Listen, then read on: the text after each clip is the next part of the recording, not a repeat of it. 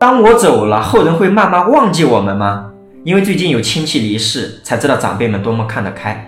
他们说放墓地可能是一代人，最多两代人会祭奠，两代以后那就是荒漠，不如把骨灰撒到山川河流，回归大自然。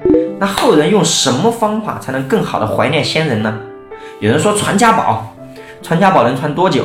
太值钱会不会被卖掉？不重要又会不会被遗忘？也有人说靠个人魅力和智慧喽，那这得多大的个人魅力和智慧呀？那我这里也有个办法，也是一份传家宝。这份传家宝从第五年开始，每个月或每年给家人打钱，未来我们走了，这笔钱还会照常发，一直拿到孩子的一辈子。哪怕最后孩子也走了，我们准备的这个传家宝还能留给孩子的孩子。不要小看这个重复简单的动作，后辈每次收到钱也是我们来自遥远的祝福，不管多与少，每年或每个月都有这样的祝福，对于后辈来说，是不是也是一种鼓励和陪伴？更重要的是一种念想。